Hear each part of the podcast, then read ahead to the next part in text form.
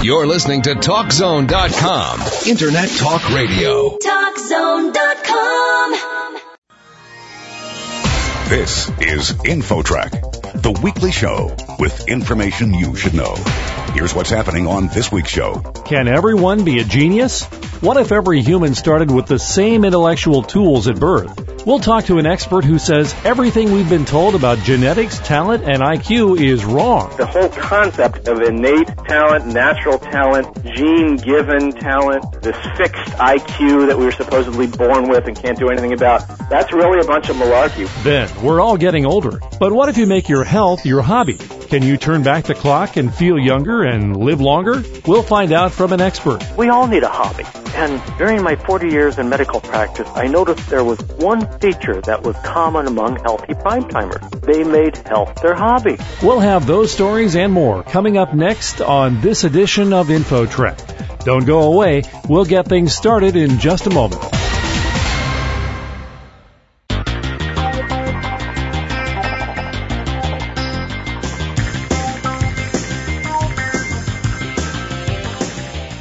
Welcome back to InfoTrack. I'm Roy Mackey. You've probably heard the old claim, humans only use about 10% of our brains. So is your IQ pre-programmed at birth, or are we all potential geniuses? InfoTrack's Taryn McCall is here to find out. Taryn? Thanks, Roy.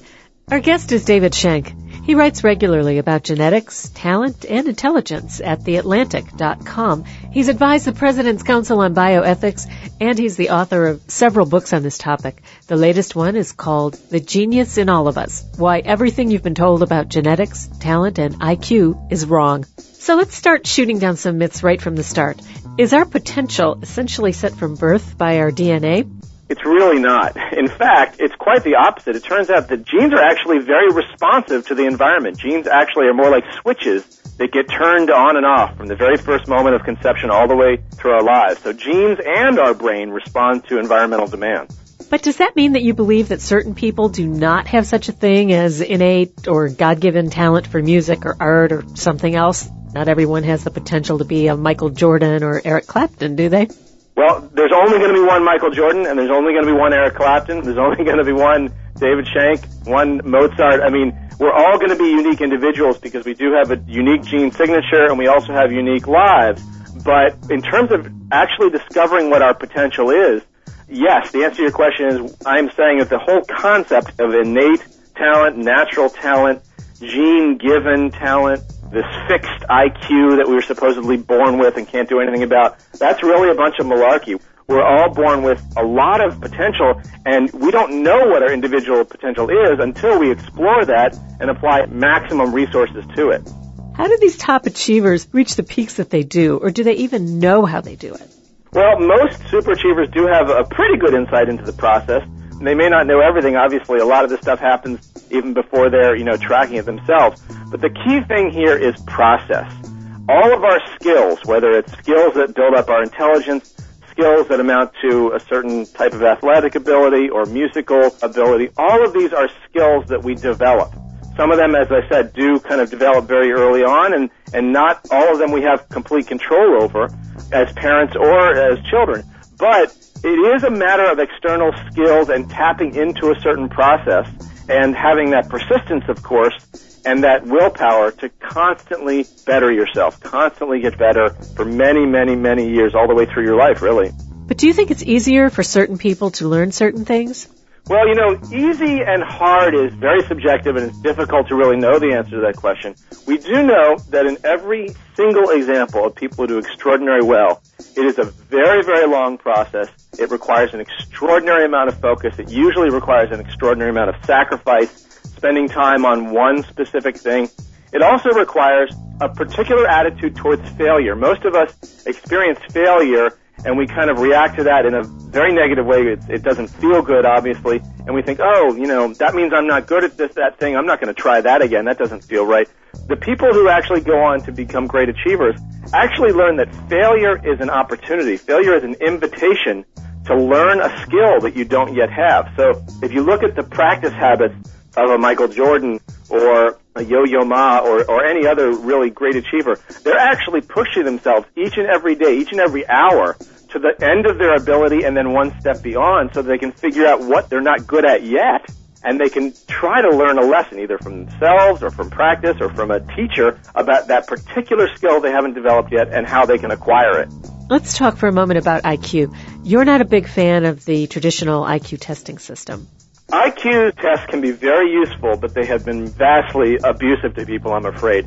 IQ tests are academic tests. They do do a good job of measuring our academic skills at whatever age. So if you're 10 years old, you take an IQ test and someone comes back and says you have 100 IQ, it means that compared to all the other 10 year olds, your academic abilities are actually perfectly average. That does not mean in any way that you were born or destined to be genetically perfectly average and that you can't rise above that. You can't develop more academic abilities, that you can't be, in fact, an extraordinary intellect. It's just talking about measuring the abilities you have at that time. Plenty of research shows that IQ scores can go up, they can go down, and that we need to understand intelligence as really more an accumulation of skills than anything else. How has this misunderstanding of human abilities caused public policy mistakes to be made, for example, in education?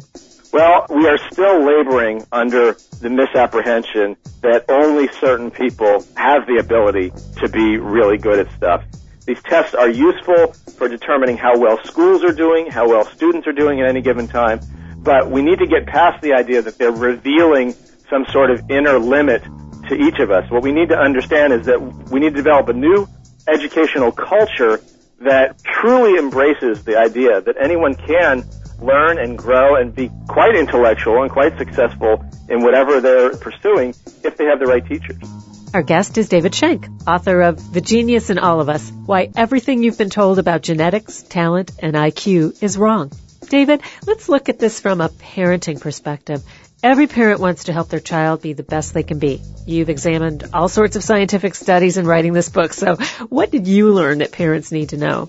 There are some important lessons here for parents. The first one is to understand that greatness is a process, talent is a process, intelligence is a process, and to pass that understanding on to your kids, that all these things are processes and when you're not so good at something, it doesn't mean that you've discovered your ceiling, that you discovered that you've just got all this limited potential, but to have faith that over time, if you tap into a good process and you really want something and you apply yourself over time, that that will develop. That mindset is important and you cannot, you cannot achieve great things without that kind of mindset of having the faith that the process works for you. You write about a number of sciences that most of us have never heard of. One is called epigenetics. Tell us about what that is and why it's so important. Yes, epigenetics. This is where it gets really strange and just going to sound mind-boggling. It's a brand new era of science where we're understanding that not only do our genes get turned on and off by environmental demands, as we talked about earlier, but actually our lifestyle can affect the coding that's around our genes that we actually pass on to our children. So for example, if I live a particularly poor nutritional life when I'm growing up, before I have children, I'm going to pass on certain epigenetic information which is actually going to disadvantage my kids and even my grandkids. So I am actually, even though I'm passing on my genes unchanged, that part is true, and we've known that for years, it's the coding around the genes that also has a very important effect on what those genes do. So our lifestyle, as strange as this may sound to people, our lifestyle, we're learning, actually does affect how our genes play out in our kids and even in subsequent generations. If you were to pick one thing that was the most surprising in your research into intelligence, what would it be? Well, the epigenetic thing is absolutely shocking. There's no question about that. But I would say if there's one thing that's most important to me as a parent and as an individual myself, it's this idea of a new attitude towards failure. We are just drilled to think of failure as being something that is a bad thing. You know, that's a negative thing that we need to run away from. Failure is actually exactly the opposite. Failure is an opportunity. When we fail at something, it's showing us what can be if we try to figure out why that thing didn't quite work. And if we look harder at what didn't happen and we work toward making it right, we can actually improve our own skills and our lives. Interesting and inspiring information. David Shenk, author of The Genius in All of Us, Why Everything You've Been Told About Genetics, Talent, and IQ is Wrong. He's also a regular blogger at theatlantic.com. David, do you have a website? I sure do. It's genius.davidshenk.com, and that's S-H-E-N-K. Well, thanks for being with us. My pleasure. Thanks so much for having me. And I'm Taryn McCall for InfoTrack. Up next, with a few smart lifestyle choices, can you tap into your body's internal fountain of youth? Some cutting edge science is straight ahead. There's more InfoTrack coming up. Stay tuned.